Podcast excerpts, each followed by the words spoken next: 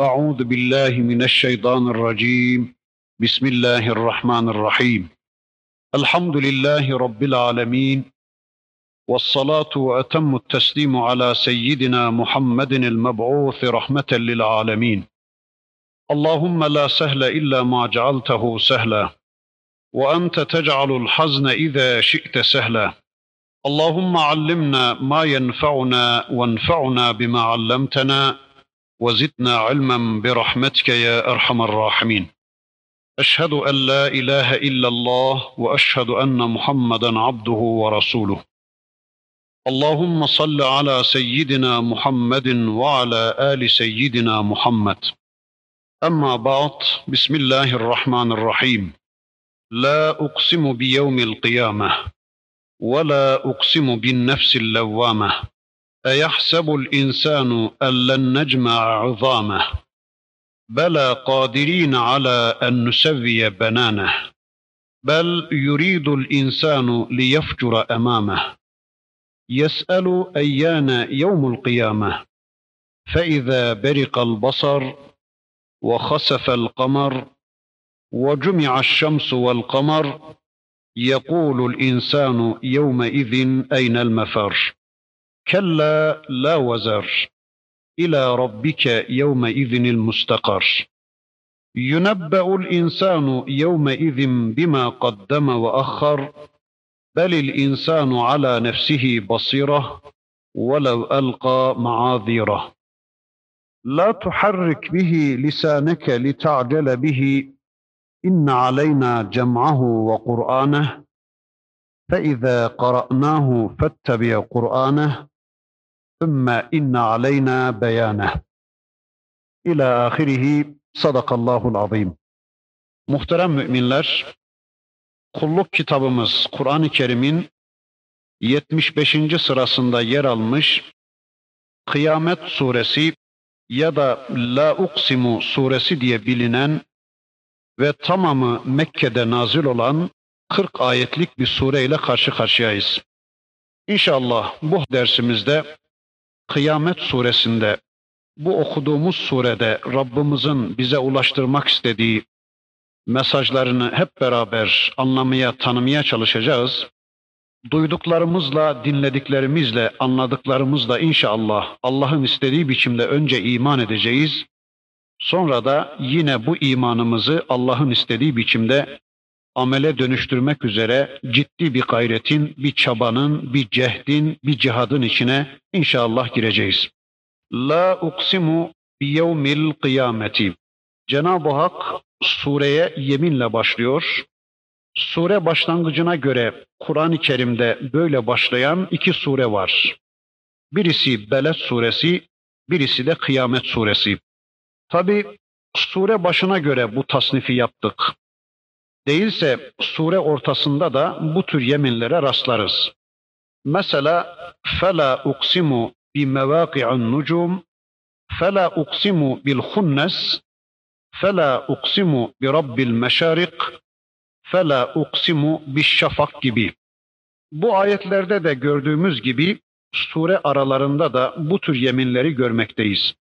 Eğer bu yeminler surenin başında değil de böyle ortasındaysa bu kesin yemindir diyenler var. Ama sure başındaysa kimilerine göre bu yemindir, kimilerine göre de la la'yı zaidedir. Yani ya tekit için gelmiştir veya tezyini kelam için gelmiştir deniyor. Surenin başındaki ayeti kerimeyi iki türlü anlamaya çalışıyoruz. La uksimu bunun birinci manası şöyledir. Yemin etmiyorum. Ne gerek var yemine? Yemine ne hacet? Başka söze ne hacet? Peygamberim şimdi sen beni dinle. La uksimu. Yemin etmiyorum, yemin etmiyorum ki. Bunun bir ikinci manası da şöyle anlamaya çalışıyoruz. Önceden bir konu tartışılıyordu da Cenab-ı Hak tartışılan bu konuyu kesmek üzere buyurdu ki la Hayır hayır. Bırakın bu tartışmaları. Vazgeçin bu anlayışlarınızdan. Değiştirin bu kanaatlerinizi. La yo uksimu bi yevmil kıyameti. Kıyamet gününe yemin olsun ki. Ayetin ikinci manasını da böyle anlamaya çalışıyoruz. Cenab-ı Hak böylece yemin ediyor. Ya yemin etmiyorum diyerek yemin ediyor ya da yemin ederim ki diye yemin ediyor. Bu bir yemin modelidir. Allah böyle bir yemini tercih etmiştir diyoruz ve öylece iman ediyoruz. La uksimu bi yevmil kıyameti. Kıyamet gününe, kıyam gününe, kalkım gününe yemin olsun ki. Kıyamet günü, kalkım günü. Acaba herkesin ölümüne, herkesin ölüm gününe mi kıyamet diyeceğiz? Yani güneşin defterinin dürüleceği, dağların yürütüleceği, denizlerin kaynatılacağı, yıldızların yerinden sökülüp sağa sola atılacağı, herkesin defterinin dürüleceği, herkesin öleceği güne mi kıyamet diyeceğiz? Yoksa kalkış gününe, yani insanların kalkım gününe, kıyam gününe, hesap kitap döneminde insanların Cenab-ı Hakk'ın huzurunda kıyam ettikleri güne mi kıyamet diyeceğiz? Herhalde ikincisi biraz daha münasip gibi. Yani insanların kabirlerinden kalkış gününe, kıyamet gününe, kıyam gününe Allah yemin ediyor. La uksimu bi yevmil kıyameti. Kıyam gününe, kıyamet gününe, kalkım gününe yemin olsun ki. Allah o güne yemin ettiğine göre bu günün bizim hayatımızdaki fonksiyonu çok büyüktür. Yani o gün mutlak hatırda tutulması gereken bir gündür. Yani o gün elde bir denmesi gereken bir gündür. Yani kıyamet günü kaşımızın iki arasına yazmamız gereken, aklımızın en üst köşesine yazmamız gereken ve sürekli hayatımızda canlı tutmamız gereken bir gündür. Bakın Allah o güne yemin ediyor. Sonra ikinci bir yemin daha geliyor. وَلَا uksimu bin nefsil levvame. bir de nefsi levvameye yemin olsun ki, levvame nefse yemin olsun ki. Nefis konusunda daha evvel biraz biraz söz ettik. Kimileri diyorlar ki efendim işte insanda bir can var, bir beden var, bir nefis var, bir istek var, bir arzu var filan demeye çalışıyorlar. Fakat bunların hepsi yanlıştır. Nefis insanın kendisi demektir. Nefis insanın bizzat kendisi demektir. Yani şu ruh ile beden denilen iki varlığın bileşkesi olan insana aynı zamanda nefis diyoruz. Bakın Araplar der ki gultu li nefsi. Ben nefsime dedim demek değildir bunun manası. Ben kendime, kendi kendime dedim ki demektir bunun manası. Yine kısas ayetinde görüyoruz Allah buyurur ki ennen nefse bin nefsi. Nefis karşılığında nefis kısas edin. Yani bir insan karşılığında insan öldürün demektir. Yoksa adamın nefsini öldürün de kendisi yaşasın demek değildir bunun manası. Yine Kur'an-ı Kerim'de başka bir ayeti kerimede görüyoruz ki Allah buyurur kullu nefsin zâikatul mevt. Bu ayeti kerimede de aynı manayı görüyoruz. Her nefis ölümü tadacaktır. Yani insanda bir nefis vardır, o ölecektir ama insanın kendisi yaşayacaktır diyemiyoruz. Öyleyse nefis insanın bizzat kendisi demektir. Yani nefis şu ruh ile beden denilen iki varlığın bileşkesi olan insana aynı zamanda nefis diyoruz. Öyleyse ayeti kerimeye şöyle diyeceğiz. وَلَا uksimu bin nefsil levvame kendi kendini kınayan, kendi kendini kötüleyen insana yemin olsun ki Allah insanın karakteristik bir özelliğine dikkat çekiyor burada. Levvame kendi kendini kınayan, kendi kendini kötüleyen demektir. Öyleyse Allah insanın karakteristik bir özelliğine, fıtri bir özelliğine yemin ediyor diyor ki kendi kendini kınayan, kendi kendini kötüleyen insana yemin olsun ki burada anlatılan insan kimilerine göre mümin kişidir denmiş. Çünkü mümin her halükarda kendi yaptığına razı olmaz. Hayır işlemişse keşke keşke daha çok yapsaydım. Keşke daha fazla hayır işleseydim der. Eğer şer işlemişse mümin keşke yapmasaydım talebinde bulunur. Öyleyse demişler ki burada anlatılan kişi mümin kişidir. Allah müminin karakteristik fıtri bir özelliğine yemin ediyor, dikkat çekiyor denmiş. Ya da bu ayeti kerimede anlatılan bütün insanlar anlamına gelir denmiş. Yani bu nefsi levvame her insanda vardır. Herkes yaptığını az bulur. İnsanın fıtri bir özelliğidir bu. Yaptığından razı olmaz, yaptığını yeterli bulmaz insan. İşte keşke, keşke deme özelliğini taşıyan, pişman olma özelliğinde yaratılan, geriye dönebilme fıtratında yaratılan insana Allah yemin ediyor. Yani potansiyel bir güç olarak pişman olma özelliğiyle yaratılan nefse, yani insana Allah yemin ediyor. Kıyamet gününe yeminden sonra bu nefs-i levvameye, insanın bu karakteristik özelliğine yeminin manasını şöyle anlıyoruz. Sanki Allah bu bölümde insana şöyle diyor, ey insan gözünü aç ve dikkat et. Bak önceki bilgilerini at bir kenara. Kıyamet gelecektir. Kıyamet mutlaka kopacaktır. Yeniden dirilecek ve hesaba çekileceksin. O gün pişman olacaksın. O gün dizlerini döveceksin. O gün eyvah eyvah diyeceksin. Ama o gün iş işten geçmiş olacak. Gel ey insan inat etme de bugünden pişman ol. Bugünden aklını başına al diyor sanki Allah. E ben olamam ki, ben pişmanlık nedir bilmem ki, ben geriye dönüş nasıl olur, ben bunu beceremem ki deme sakın. Ben seni pişman olmaya hazır yarattım. Ben seni dönebilmeye, vazgeçebilmeye hazır yarattım. Gel sen bu yaratılış özelliğini göz ardı etme de bugünden pişman olmayı anla. Bak ben sana kıyamet sahneleri sunacağım. Gel sen bunları anla, pişman olmayı becer, Allah'a kulluğa dönüver, pişman ol, tevbe et diyor sanki sözünün başında Cenab-ı Hak. Yarın pişman olacaksın. Yarın keşke, keşke diyeceksin. Keşke yatmasaydım, keşke uyumasaydım, keşke Allah'a isyan içinde olmasaydım diye yarın pişman olup dizlerini düğeceksin ama yarın bu pişmanlığın sana bir fayda sağlamayacak. Gel yaratılıştan getirdiğin bu pişman olabilme, bu tövbe edebilme özelliğini göz ardı etme de bugünden pişman ol, bugünden Allah'a kulluk yapmaya başla diyor sanki Allah. وَلَا uksimu bin nefsil levvame. Yaratılış gereği, fıtrat gereği buna vicdan da diyebiliriz.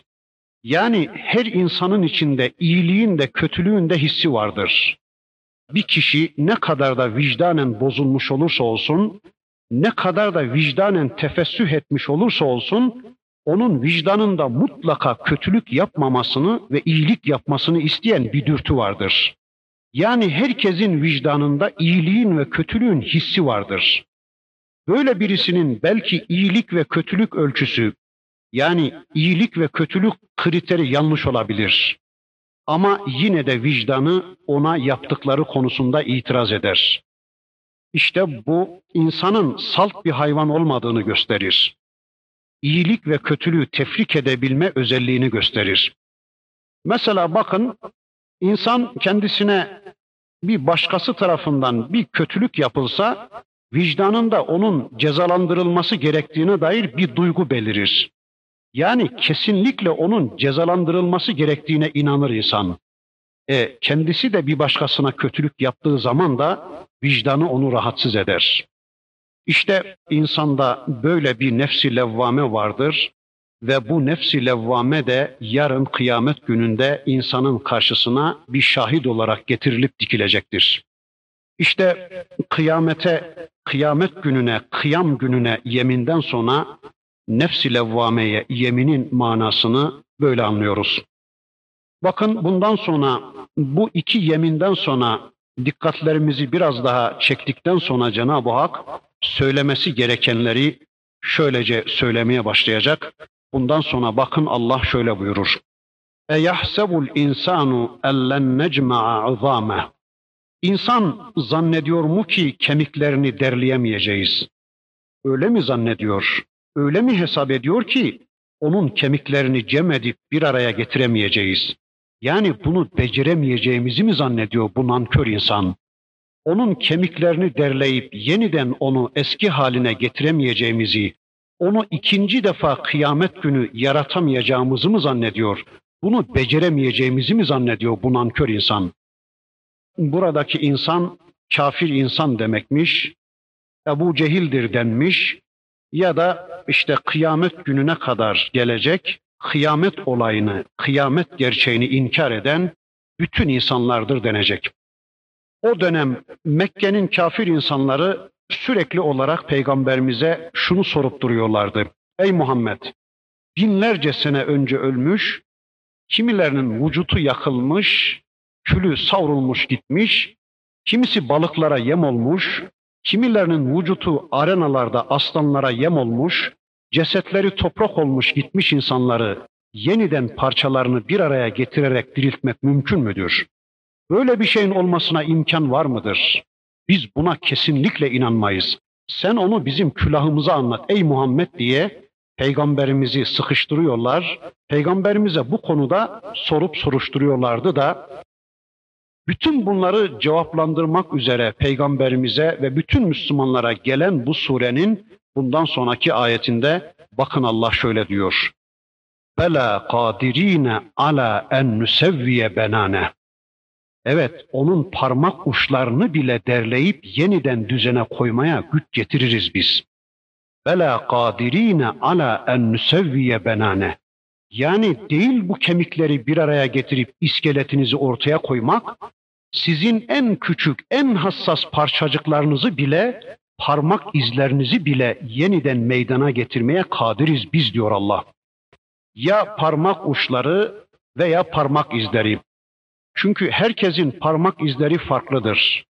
Biliyorsunuz hırsızların ya da suçluların tespitinde parmak izleri delil olarak kullanılıyor. İşte Allah ya parmak uçlarına veya parmak izlerine dikkat çekmiş de sizin vücutlarınızın en hassas, en küçük parçacıkları olan kudretin temsilcisi olan el, elin kıymeti parmaklarda, parmağın inceliği de uçlarda olunca idare eden, imar eden, ortaya koyan, anlayabilen, fark eden, yani sanki kişinin beyniyle, kalbiyle ilgili her şeyini ortaya çıkarabilen, özellik sahibi olan bir parmaktan söz edilmiş. Biliyorsunuz el ya da parmaklar alet yapabilen, alet bozabilen, ortaya koyabilen, insanın benliğini ortaya koyabilen ya da insanın zihinsel bütün gücünü, bütün fonksiyonlarını ortaya koyabilen parmak ucudur. Bir doktor vardı da şöyle diyordu, doktorun şu parmağını kesiverin, bütün hayatı biter diyordu. Yüzde doksanı biter diyordu. Çünkü onunla bakacak, onunla dokunacak, onunla hissedecek, onunla anlayacak. Sanki gözü, kulağı, aklı, her şeyi odur diyordu. Bir de aslında parmak uçları parmağı, parmak eli, el de insanı anlatıyor da bir insanı diriltmeye gücümüz yetmez mi deniyor sanki ayeti kerimede. Bela kadirine ala en nusevviye benane. Bu ayetin bir başka manası daha var. Çok muazzam bir tehdit unsuru oluşturuyor. Cumhur bu konuda demişler ki Bela kadirine ala en nusevviye benane el ve ayak tırnaklarını, el ve ayak parmaklarını birleştiririz de at ve eşek tırnağı gibi onları tek tırnaklıların üyesi yapabiliriz diyor Allah. Öyle muazzam bir tehdit var ki biz onların el ve ayak tırnaklarını birleştiririz de dümdüz yaparız, silme yaparız da tek tırnaklıların üyesi yaparız onları. Yani ellerini tek tırnaklı yaparız da ağızlarıyla yerler onlar. Ya da ellerini ağızlarına götüremez hale gelirler. Ya da elleriyle iş yapamaz hale gelirler. At gibi, merkep gibi onları tek tırnaklıların üyesi yapmaya da muktediriz biz diyor Allah. Yani ne oluyor ey insan? Seni insan yaptık diye mi suçluyoruz biz? Ne oluyor sana? Seni insan yaptık diye mi kafa tutuyorsun bize? Seni insan yaptık. İnsan olma özelliğin var. Pişman olma özelliğin var. Gel insan ol, gel pişman ol da itiraz etme, inkar etme. Allah'ın gücünü, kuvvetini anla da ona kulluğa yönel diyor sanki Allah. Bundan sonraki ayeti kerimesinde bakın Rabbimiz şöyle buyuruyor. Bel yuridul insanu li yefcura emame. Fakat insan ister ki fucuru önünde olsun. Bel yuridul insanu li yefcura emame. İnsan ister ki fıskı fucuru önünde olsun. Yani insan önünde fucur etmek ister. Yani önündeki geleceğini fıskı fucur içinde sürdürmek ister. Önünde günah programları olsun ister. Hani birine hakkı anlatıyorsunuz, anlatıyorsunuz, anlatıyorsunuz. Adam anlıyor, kavruyor, kulluk yapması gerektiğini, boynundaki ipin ucunu Allah'a teslim etmesi gerektiğini, sadece Allah'a kulluk yapması gerektiğini kavruyor adam, anlıyor. Fakat adamın önünde henüz doymadığı, zevk alması icap eden bir kısım günah programları var ya, işte şunları da bitireyim, şunlardan da bir doyayım, bir zevk alayım. Henüz şunları şunları bitirmedim diyor adam ve birdenbire hak yoluna gelemiyor ya, birdenbire örtünemiyor, birdenbire İslam'ı yaşayacak noktaya gelemiyor ya, işte Allah ayeti kerimesinde bize onu anlatıyor. Bel yuridul insanu li yefcura emame. İnsan ister ki önünde günah programları olsun. Bunun bir başka manası da insan önündeki bası ve hesabı yalanlar. Yani bas gününü, hesap gününü, kıyamet gününü yalanlar. Eğer buradaki insan kafirse mana öyle olacak. Eğer burada anlatılan insan müminse o zaman mana şöyle olacaktır. Bel yuridul insanu li yefcura emameh. İnsan günahı öne alır da tövbeyi sona bırakır. Günahı öne alır da tövbeyi arkaya bırakır. Der ki acele yok. Sonra, daha sonra tövbe ederim. Yarın tövbe ederim. Allah kadirdir, Allah kerimdir der. Ya ölü verirsem, ya hayatım bir an biti verirse demiyor da hayatın devam edeceğine inanıyor. Hele bir gün gelir tövbe ederim diyor. Sanki hiç ölmeyecek. Sanki dünya hiç bitmeyecek. Sanki bu gün güneş hiç bitmeyecek. Bu yüzdendir ki günahı öne alır da tövbeyi arkaya bırakır. Yani ileriye dönük günah programları vardır adamın. Peki bizler ne yapıyoruz ya? Şöyle bir düşünün. 30-40 yılı geride bıraktık. Yapmamız gereken nice şeyleri yapmadığımızı, yapmamamız gereken nice şeyleri de yaptığımızı biliyoruz. Gençliğimizde şöyleydik, evlendiğimizde böyleydik, geçen sene şöyleydik, evvelki sene böyleydik. Bunu biliyoruz, bunu kavruyoruz. Öyleyse gelin hem kendi imanımız kendimizi düzelsin, hem de kendi imanımız karşımızdaki Müslümanların durumlarını, hayatlarını düzelsin. Kendi imanımız kendimizi, kendi hayatımızı düzelsin. Kendi imanımız çocuklarımızın hayatını, ailemizin hayatını, çevremizdeki Müslümanların hayatını düzelsin. Buna yanaşmıyoruz gibi Allah korusun. Bel yuridul insanu liyefcura emame. Hayır hayır. İnsan önündeki günlerinde fucuruna devam etmek ister. Yani böyle yaparken de ahireti inkar ettiğinden değil, öldükten sonra dirilmeye inanmadığından filan değil. O da biliyor ki bu yapıp ettiklerinin mutlaka bir gün hesabı sorulacak. Bunu onlar da biliyorlar ama hayatlarını buna göre bina etmeye yanaşmıyorlar. Hayat programlarını bu imana bina etmeye yanaşmıyorlar. Çünkü o zaman sorumlulukları gündeme gelecek. O zaman zevkleri ve eğlencelerine bir sınır gelecek. Huzurları kaçacak. Bel yuridul insanu liyefcura emame. Onlar tıpkı ipini koparmış bir dana gibi sorumsuzca yeryüzünde dolaşmak istemektedirler. İsterler ki ipleri önlerinde olsun. İsterler ki boyunlarındaki ip ellerinde olsun ve dilediklerini yapsınlar. İşte haramdı, helaldı, caizdi, caiz değildi diye hiçbir kayıt altına girmesinler. Sınır altına yani arzularına hiçbir sınır gelmesin. İpini koparmış bir dana gibi istedikleri gibi yesinler, içsinler, istedikleri gibi geçsinler, tozsunlar, istedikleri gibi keyiflerince yaşasınlar. Onlar bunu istemektedirler diyor Cenab-ı Hak Celle ve Ala Hazretleri. Hani Peygamberimiz bir hadislerinde buyuruyorlardı ya, doğan her çocuk boynunda bir iple dünya gelmektedir. Yani her kişi Müslümanca doğar diyor ya Peygamberimiz, doğan her kişi boynunda bir iple dünya gelmektedir. İşte bunlar istemektedirler ki boyunlarında doğuştan getirdikleri ipin ucu ellerinde olsun. İpin ucunu Allah'a vermesinler, Allah'ın çekip çevireceği yere gitmesinler, kendi hayatlarına kendileri program yapsınlar, din diyanet tanımasınlar, tıpkı ipini koparmış bir dana gibi haram helal tanımadan bir hayat sürsünler istemektedirler. İnsan böyle ister de yes'elu eyyane yevmul kıyame. Alay ederek, dalga geçerek o kıyamet günü nerede kaldı ya derler. Hani niye gelmiyor ya? Bir kıyametten bahsediyordunuz. Bir hesap kitap falan diyordunuz. Bir azap, bir ikap, bir cennet, bir cehennem falan diyordunuz. Hani nerede kaldı ya? Niye gelmiyor ya bu diye alay ederek, dalga geçerek Allah'ın kıyametini, Allah'ın azabını sorgulamaya, yargılamaya çalışır o kişi. Sonra Allah diyor ki bakın siz istediğiniz kadar alay edin.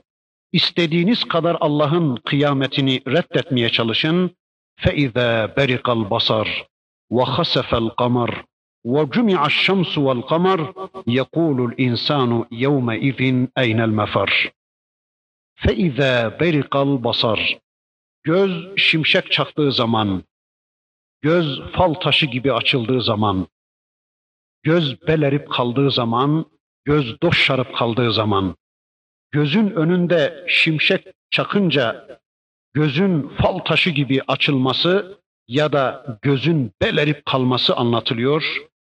Ya bu ölüm esnasında olur, yani ölüm esnasında, ferdi kıyamet esnasında kişinin gözleri fal taşı gibi açılacak, belerip kalacak, doş şarıp kalacak veya kıyamet kopunca kıyamet esnasında bu olacak. فَاِذَا بَرِقَ الْبَصَرِ bu baştaki kıyamet o büyük kıyamet değildir. Taberi'nin ifadesine göre kıyametü kulli nefsin mevtiha denilmiş. Yani herkesin kıyameti onun ölümü demektir. Evvelki gün dedelerimizin kıyameti koptu, dün babalarımızın kıyameti koptu, yarın bizim kıyametimiz kopacak. Değilse ya babam, dedemin babasının babası kıyamet mi gördü sanki? Bakalım ben kıyameti görecek miyim demenin anlamı yoktur. Herkesin ölümü onun kıyameti demektir. İşte ölüm anında gözler belerip kalacak, fal taşı gibi açılacak, ne yapacağını bilemez hale gelecek.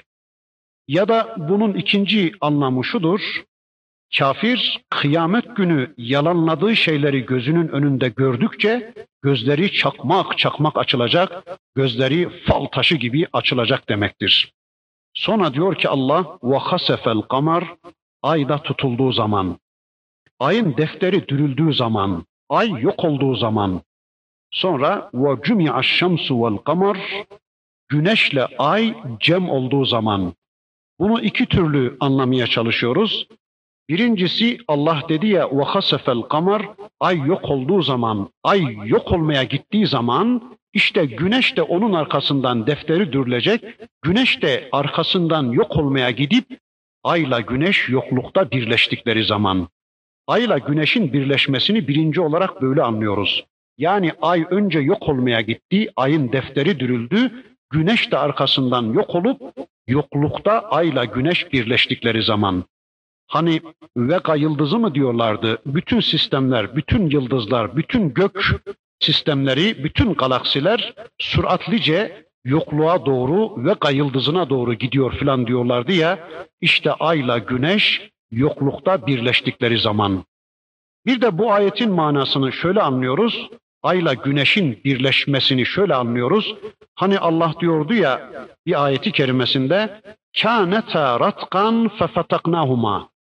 Tera enne semavati vel arda kâneta ratkan fefataknahuma. Hiç düşünmüyor musunuz? Hiç aklınızı erdirmiyor musunuz? Bakın bu konuyu bir ayeti kerimesinde Rabbimiz şöyle anlatır. Ardu bi nuri rabbiha. O gün arzı Rabbimizin nuru aydınlatacakmış. Bu nur nedir? Mahiyeti hakkında bilgimiz yok. İşte bütün bunlar olmaya başlayınca insanu yevme izin eynel mefer o gün insan bakın şöyle diyecekmiş. Şu kıyameti yalan sayan insan var ya o gün diyecek ki kaçış nereye? Ya da kaçma yeri neresi? Kaçış nereye? Nereye kaçmalı acaba? Nereye sığınmalı acaba? Adam kaçacak bir yer arayacak, sığınacak bir delik, bir melci arayacak da Allah diyor ki kella, hayır hayır, vazgeç bu anlayıştan, değiştirin bu kanaatlerinizi, değiştirin bu anlayışlarınızı, la vezar, o gün vezar yoktur. O gün dağ yoktur, o gün kale yoktur. O gün sığınabileceğiniz bir merci yoktur. O gün saklanabileceğiniz bir melce yoktur. Sığınabileceğiniz bir dağ, bir kale yoktur. O gün arz dümdüz olduğu için insanların sığınabileceği bir merci kalmamıştır. Vezar dağ demektir. Arz dümdüz olduğu için o gün sığınabileceğiniz bir dağ kalmamıştır. Hani insan şimdi de bir şeylere sığınır ya, kimisi malına sığınır, kimisi makamına sığınır, kimisi koltuğuna sığınır, kimisi ABD'ye sığınır, kimisi ayetiye sığınır, kimisi IMF'ye sığınır, kimisi bir şeylere sığınır da böylece Allah'a kulluktan kaçar, kendisini saklar ya, işte Allah diyor ki, kella la vezar. O gün sığınak yoktur, o gün vezar yoktur, o gün barınak yoktur. Dağ yoktur diyor Allah. Bir ayeti kerimesinde de şöyle buyuruyordu. O gün dağlar yürütülecek, sanki serap olacak diyordu ya Allah. O gün dağlar yok olacakmış. Türkiye şartlarında dağların yok oluşunu anlamak gerçekten zor. Ama mesela bir Suudi Arabistan'a gitseniz orada dağın bir anda yok oluşunu anlamak gerçekten kolay. Adam yatıyormuş bir dağın yamacına, Gece uğultulu bir rüzgar, bir kum fırtınası esiyormuş. Sabahleyin bir kalkıyormuş ki adam dağ yok.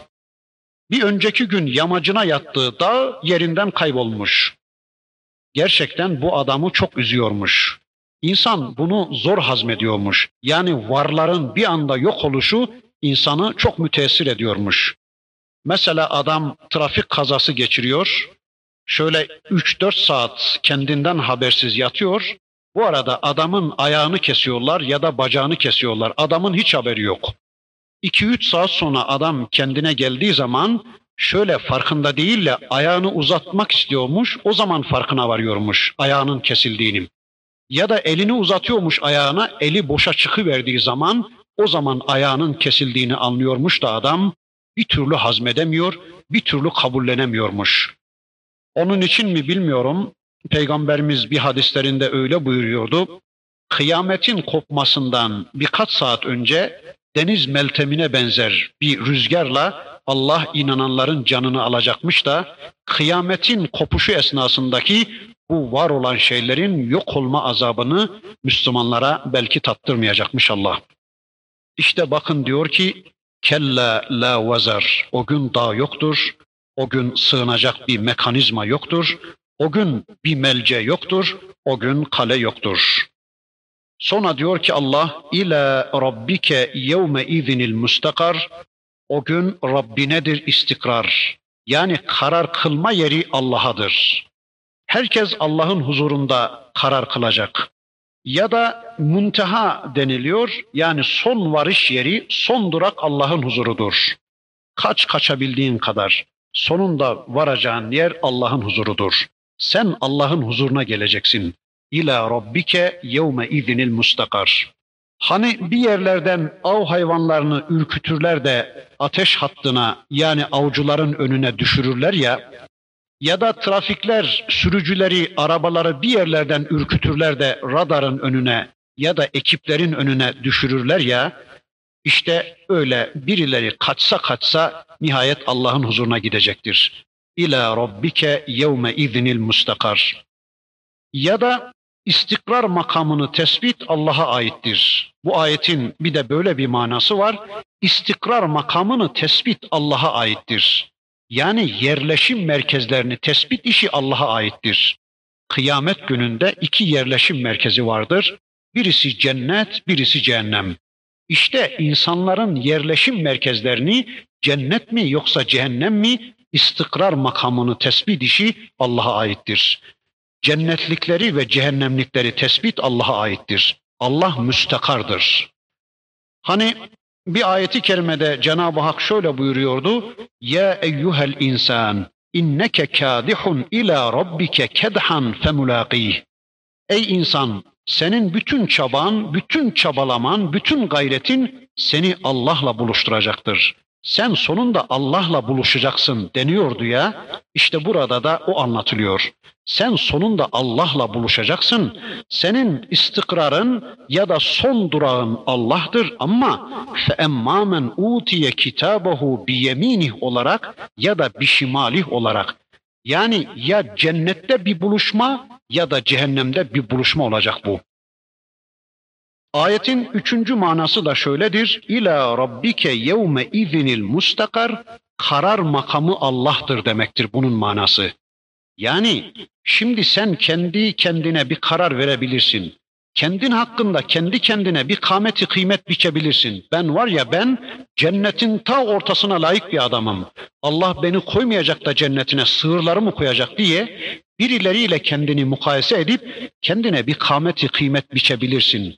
Kendin hakkında bir hüküm verebilirsin ama son kararı Allah verecektir. Yani Allah karar makamıdır. Allah müstakardır, karar makamıdır. İşin müntehası Allah'a aittir. Sonra diyor ki Allah yunebbe'ul insanu yevme izin bima qaddama ve ahhar. O gün insana haber verilir. O gün insan ayıktırılır. Yünebbe esasen ana be demekmiş. Yani insan hiç ummadığı, hiç beklemediği bir haberle karşı karşıya geldiği zaman ana be der ya, işte Allah da buyurur ki yunebbeul insan. O gün insan hiç beklemediği, hiç ummadığı, hiç anlamadığı haber kendisine ulaştırılınca onunla ayıktırılacak, onunla uyandırılacak. Bima qaddeme ve ahhar ifadesinin birkaç manası var. İnşallah onu şöyle kısaca özetleyeyim. Bunun birinci manası insan yaptığı ve geriye bıraktığı şeylerle ayıktırılır. Yani yaptığı ve geriye bıraktığı şeyler insana haber verilir de insan onunla ayıktırılır demektir. Bima kaddeme ve ahhar ayetinin ikinci manası da şöyledir. Yani amelinin evvelini, amelinin ahirini anlar o kişi. Amelinin evveli ve amelinin ahiri o kişiye haber verilir de onunla ayıktırılır kişi. Ya da bima kaddeme ve ahhar şerden takdim ettiği, hayırdan tehir ettiği şeyleri anlar o kişi. Veya farzlardan yaptıklarını, farzlardan yapmadıklarını anlar veya malından infak edip verdiklerini vermeyip varislerine bıraktıklarını anlar o gün. Yani yapması gerekirken yapmadıkları, yapmaması gerekirken yaptıkları, konuşması gerekirken konuşmayıp sustukları, susması gerekirken konuştukları, sevmesi gerekirken sevmedikleri, küsmesi gerekirken küsmedikleri, bakması gerekirken bakmadıkları, bakmaması gerekirken baktıkları kişiye yarın haber verilir. Kişi bunlarla ayıktırılır, bunlarla uyandırılır. Bu bima kaddeme ve ahhar ayetinin bir dördüncü manası belki bima kaddeme kişinin bizzat kendi eliyle yaptıkları ve ahhar ise geriye bıraktıkları demektir. Yani insanın bizzat kendi eliyle yaptığı şeyler bir de arkasına bıraktığı şeyler yarın kişiye haber verilir de kişi onlarla ayıktırılır, onlarla uyandırılır. İnsan kendi yaptığı şeyleri az buçuk bilir. İşte şunları yaptım, bunları yaptım, şunları yapmadım, bunları ihmal ettim gibi insan bizzat kendi elleriyle yaptığı şeyleri az buçuk bilir. Ama bir de arkasına bıraktığı şeyler vardır ya, işte bunları bilmez insan. İşte bir de bu geriye bıraktığı şeyler o kişiye haber verilecekmiş ve böylece kişi onlarla da ayıktırılacak, onlara da muttali olacakmış. Hani Allah'ın Resulü bir hadislerinde şöyle buyuruyordu. Men senne sünneten haseneten fil İslami felehu ecruhu ve ecru men amile bihi ila yevmil kıyame. Kim dinde güzel bir çığır açarsa, dinde güzel bir çığır bırakırsa arkasına, açtığı o çığırın sevabı ona ait olduğu gibi, kıyamete kadar o çığırdan giden insanların sevaplarının bir misli onlarınki eksilmeksizin o çığırı açan kişinin defterine yazılacak diyordu ya Peygamberimiz. İşte mesela insan salih bir evlat bırakmışsa arkasında ya da hayırlı bir yol bırakmışsa, hayırlı bir çığır, güzel bir usul, yani insanlara güzel bir metot bırakmışsa, faydalı bir ilim, faydalı bir kitap bırakmışsa, kıyamete kadar onun ameli kesilmeyecek, onun amel defteri kapanmayacak ve kabrine sevaplar gelmeye devam edecek diyordu ya Allah'ın Resulü. İşte bu arkasına bıraktığı şeylerin sevabı da yarın kişiye bildirilecek. Bunlar bunlar bunlar da senin açtığın çığırdan giden insanların sevaplarının bir misli diye o kişiye haber verilecek. Ama Peygamberimiz hadisin devamında şöyle buyuruyordu. Kim de dinde kötü bir çığır açarsa, kötü bir evlat bırakırsa, kötü bir yol, kötü bir usul bırakırsa, açtığı o kötü çığırın vizri, vebali ona ait olduğu gibi bir de kıyamete kadar açılan o kötü çığırdan giden insanların günahlarının bir misli onlarınki eksilmeksizin o adamın defterine yazılacak diyordu ya. İşte Allah korusun adam kötü bir çığır açmışsa, kötü bir usul bırakmışsa ya da bozuk düzen bir Müslümanlık yaşamış da onun çocukları gerçek Müslümanlık zannederek babalarından gördüğü o bozuk düzen Müslümanlığı yaşamışlarsa Allah korusun onun da kabrine sürekli günahlar gelmeye devam edecektir. Hani peygamberimiz bir hadislerinde öyle buyuruyordu. Hazreti Adem'in oğlu Kabil kardeşi Habil'i öldürdü de yani yeryüzünde ilk adam öldürme çığırını başlattı da kıyamete kadar adam öldüren kişilerin günahlarının bir misli onun defterine yazılacaktır diyordu ya. İşte ilk çığır açanları bir düşünün. İlkleri bir düşünün.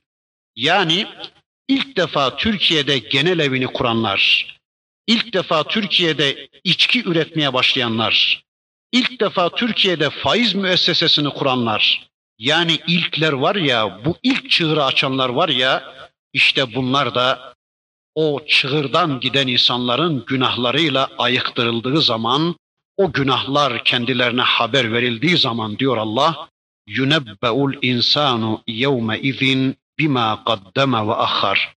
İşte ya insanın bizzat kendi eliyle yaptığı amelleri ya da arkasına bıraktığı kişilerin yaptığı ameller o kişiye haber verilir, kişi onunla ayıktırılır. Yarın insana haber verilecek gözünün önünde bulacak onları. Öyleyse insan bugünden anlamalıydı bunu, bilmeli, anlamalı, bu gerçeği kavramalı ve arkasına güzel güzel çığırlar bırakmalı. Öyle güzel Müslümanlık yaşamalıyız ki bizde gördüğü İslam'ı yaşayan çocuklarımız salih amel işlediği sürece kabirde bizim amel defterimiz bilerek yapıyor. Belil insanu ala nefsihi basira. Yani bu bilgiyle yaratıldı o insan. Bu bilgiye sahiptir o aslında. Belil insanu ala nefsihi basira. Doğrusu insan kendine karşı basirdir. Kendisine karşı basiret vardır insanda. Basiret kendi vicdanında kendi kendine şahit demektir. Yani kendi kendini bilen ne yapacağını, ne yapmayacağını, neleri yapması gerektiğini neleri de yapmaması gerektiğini bilen olarak yaratılmıştır o insan. Hani nefsi natıka deniyordu ya, kendini konuşan nefis. Nefsi basire de kendini bilen, kendini gözetleyen basiretli insan demektir. Öyleyse insanda kendini kontrol edebilme özelliği var. Yapmadan önce var, ne yapacağını biliyor, yaparken düşünüyor, yapmaması gerektiğini biliyor yaptıktan sonra ne yaptığını düşünebilecek özellikte yaratılmıştır insan. Öyleyse belil insanu ala nefsihi basira sanki bu ayeti kerimesinde Cenab-ı Hak bakın bize şöyle söylüyor. Ey insan bir kendine gel de ne yaptığın bir farkında ol. Yarın ya ben öyle mi yapmıştım meğer? Tuh ben bilmiyordum. Öyle olduğunun farkında değildim demenin anlamı yok. Çünkü ben seni ne yaptığını bilmeye, ne yaptığını anlamaya, kendine basir olmaya hazır yarattım. Sen aslında kendi kendine basirsin. Ne yaptığını bilmektesin. Sonra diyor ki Allah bakın وَلَوْ أَلْقَى مَعَذِيرَ İnsan kendi kendini bilmektedir. İnsan kendi kendine basirdir. Ne yaptığını, ne yapmadığını çok iyi bilmektedir. وَلَوْ أَلْقَى مَعَذِيرَ Özürler beyan etse de, yani yığın yığın mazeretler uydurup mazeretlerin arkasına saklansa da insan kendi kendini bilmektedir.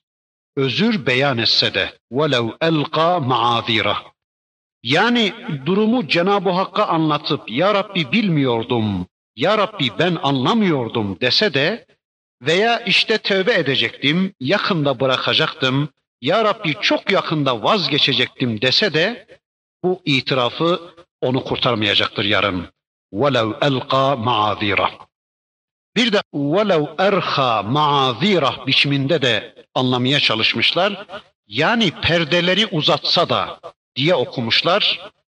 Yani her ne kadar kılıfına uydursa da demektir. Türkçe'de bunun manası وَلَوْ اَرْخَى مَعَذِيرَ Yani yaptığı işi dıştan güzel göstermeye çalışsa da veya çevreyi kamufle etmeyi becerse de veya perdeleri, kapıları kapatıp onun arkasında yiyeceği naneyi yese de insan kendi kendini bilmektedir. Mazeretlerle Allah kandırılamaz. Allah kendisini kandırılamaz kıldığı gibi insanın kendisini de kendisi tarafından kandırılamaz olarak yaratmıştır. Çok enteresan bir özelliktir bu. Bu özelliğinden dolayı karşıdakinin suçu hemen kolayca açığa çıkarılıveriyor. Yani insan kendini bir kandırabilse, bir unutabilse yaptığını tamam onu ortaya çıkarmak çok zorlaşır ama öyle bir vicdan vermiş ki Allah insana vicdanını kandıramıyor adam. Lakin kimi insan vicdanını da öldürmüşse becerebiliyor belki. Kendini de kandırabiliyor, başkalarını da kandırabiliyor. Yani kendi karakterini bu şekilde bozan insan insanlıktan çıkmış demektir esasında.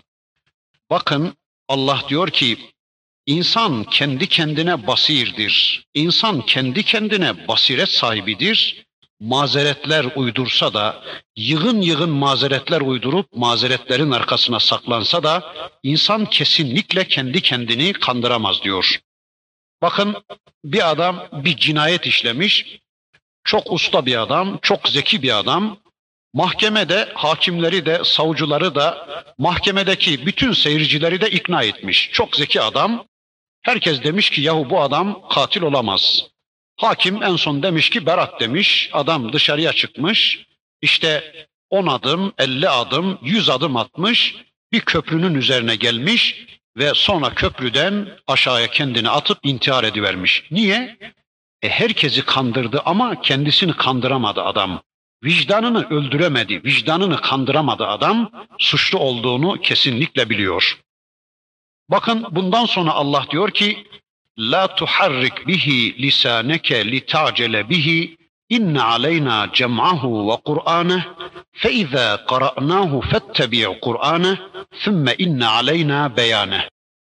Peygamberim Kur'an'ı acele olarak süratlice belleyip kavramak için, unutmamak için dilini depretip durma. Dilini hareket ettirip durma. Şüphesiz ki onu kalbinde toplamak ve onu sana okutmak bize aittir. Şu halde biz onu okuduğumuz zaman sen de onun okunuşuna tabi ol. Yani onu izle. Sonra muhakkak onu açıklayıp beyan etmek bizim işimizdir. Bu ayetin manası konusunda iki anlayış var. Birincisi hadisin ortaya koyduğu anlayış. Bütün müfessirler ikinci anlayışı da demeye çalışmışlar ama edeplerinden dolayı hadisin ortaya koyduğu manayı yani birinci manayı önce demişler. Tamam bize de düşen edep budur. Önce onu söyleyelim sonra inşallah öbürünü demeye çalışırız. Bakın mahza kıyamet, ahiret, kıyametin dehşeti, insanın mazeretler beyan etmesi veya işlediği nanelere kılıflar bulmaya çalışması, kendinin kendine basir olması, ya da kendinin kendi aleyhinde delil olması, organlarının konuşturulması veya işte hesaba kitaba çekilmesi dönemi yaşanırken birdenbire söz kesiliyor ve ayrı bir konuya geçiliyor. Bakın Allah diyor ki: "La tuharrik bihi lisaneke." Dilini depretip durma peygamberim. Dilini oynatıp durma. Yani alel aceleye getirip durma işi. Sen acele etmeye çalışıyorsun da ondan. Ne endişen var senin? Niye acele ediyorsun? Değil mi ki biz onu toplamışız? Biz onu bir biz ortaya koymuşuz. Sonra sana gereken, sana düşen biz onu okuyunca sen de onun okunuşuna uy ya da peşinde ol. Sonra da biz hemen arkasından onu sana beyan edeceğiz. Ya da sen onu anlar hale geleceksin. İşte anlatılan bu. Pek çok rivayet vardır ki Allah'ın Resulü bu sure kendisine vahyedildiğinde başlamış hızlı hızlı kendisine vahyedilenleri diliyle tekrar etmeye yani Cebrail vahyi tamamlamadan, vahyi bitirmeden Allah'ın Resulü acele edip dilini depreştirip, dilini hareket ettirip o Cebrail'in kendisine sunduğu bu sureyi bir an evvel ezberlemek için, bir an evvel belleği vermek için bir gayret sarf etmiş de onun bu tavrını düzeltmek için hemen Cenab-ı Hak burada sözü kesmiş, onun tavrını düzeltiyor. Allah'ın Resulü iki sebeple yapıyordu bunu. Yani Cebrail henüz gelen bu sureyi tamamlamadan Allah'ın Resulü hızlı hızlı onu öğrenmeye çalışmasında iki sebep vardı. Birisi bir kere Allah'ın Resulü onu kafasında muhafaza etmek sorumluluğunda hissediyordu kendini. Bundan önce Ala suresindeki ayet gelmişti peygamberimize. Senukri'uke fela tensa. Peygamberim biz sana okuyacağız ve sen asla unutmayacaksın. Bu aslında Kur'an'ın vahyedilmesi ve muhafazasının Resulullah'a bir görev olmadığını, kendisinin böyle bir sorumluluğunun olmadığını, bu işi Allah'ın bizzat kendi uhdesine aldığını beyandı, haber veriyordu. Ama Allah'ın Resulü önceden bunu bilmiyordu. Yani Allah'ın Resulü Kur'an-ı Kerim gelirken bu Kur'an ne kadar sürede gelecek? Kaç yıl gelecek? Ne kadar gelecek? Yani kaç ayet, kaç sure gelecek? Ne kadar Kur'an bölümü olacak? Yani gelen bu vahyin ne kadarı okunan bölüm, Kur'an bölümü, namaza tahsis edilen bölüm olacak? Ne kadarı unutulacak mı, unutulmayacak mı? Bu konuda Kur'an'ın vahyin muhafazası konusunda bir sayı, bir gayreti, bir tedbiri olacak mıydı, olmayacak mıydı? Allah'ın Resulü önceleri bunu bilmiyordu. Ama sonradan anlatıldı ki işte anlatılan ayetlerden birisi budur. Birisi de Taha suresi 114. ayeti kerime. Orada da bakın Allah şöyle diyordu. وَلَا تَعْجَلْ بِالْقُرْآنِ مِنْ قَبْلِ اَنْ يُقْضَى اِلَيْكَ وَحْيُهُ Peygamberim sana vahyedilen vahiy bitene kadar hiç hareket etme. Nötr kal, sakin dur. Tamam ondan sonra bakmışsın ki onu öğrenmişsin deniyordu. Ama Kur'an'ın muhafazasıyla ilgili ayrıca görevi vardı Resulullah'ın. Mesela vahiy katiplerini çağırıyordu, onlara yazdırıyordu.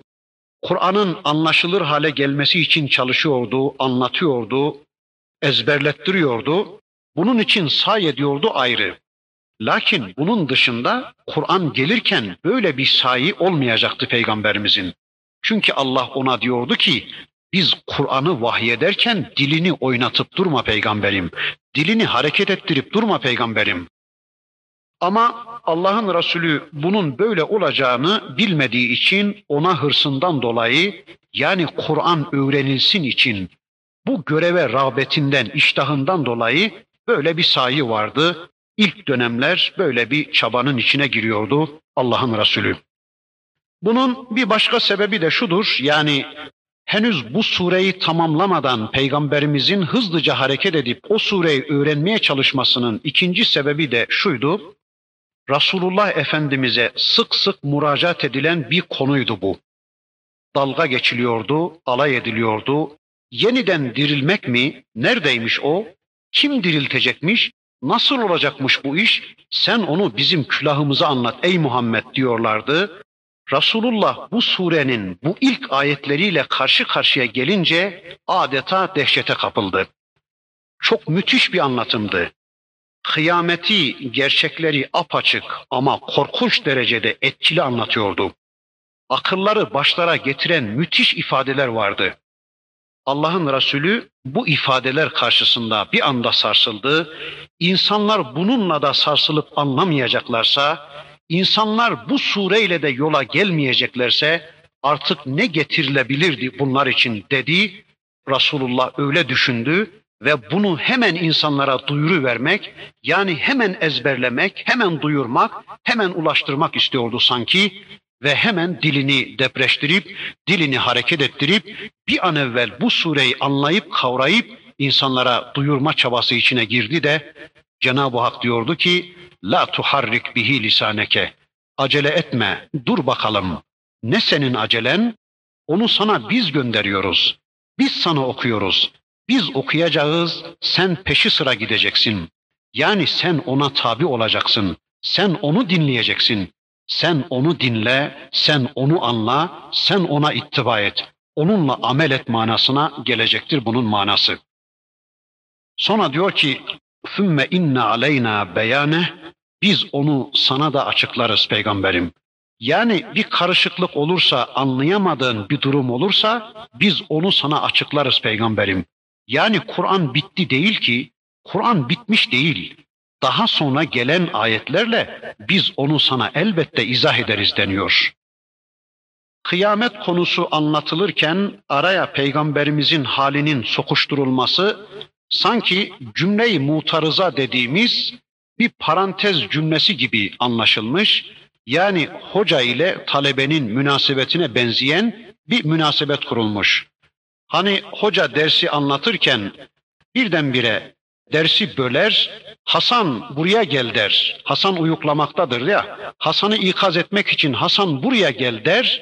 Yani cümleyi böler, sözlerini böler, konuyu böler. Hasan'ın durumunu düzelttikten sonra tekrar dersine devam eder ya. İzin istemek durumunda olan bir talebesine izin verir. Dışarıya giden bir talebeye aman oğlum üzerini sıkı giyin, dışarıda hava soğuk dedikten sonra dersine devam eder ya. Sanki Allah peygamberine vahyi ulaştırırken peygamberimiz de bir bozuk tavır görmüş, onun tavrını beğenmemiş, peygamberimizin tavrını düzelttikten sonra vahyine devam ediyor.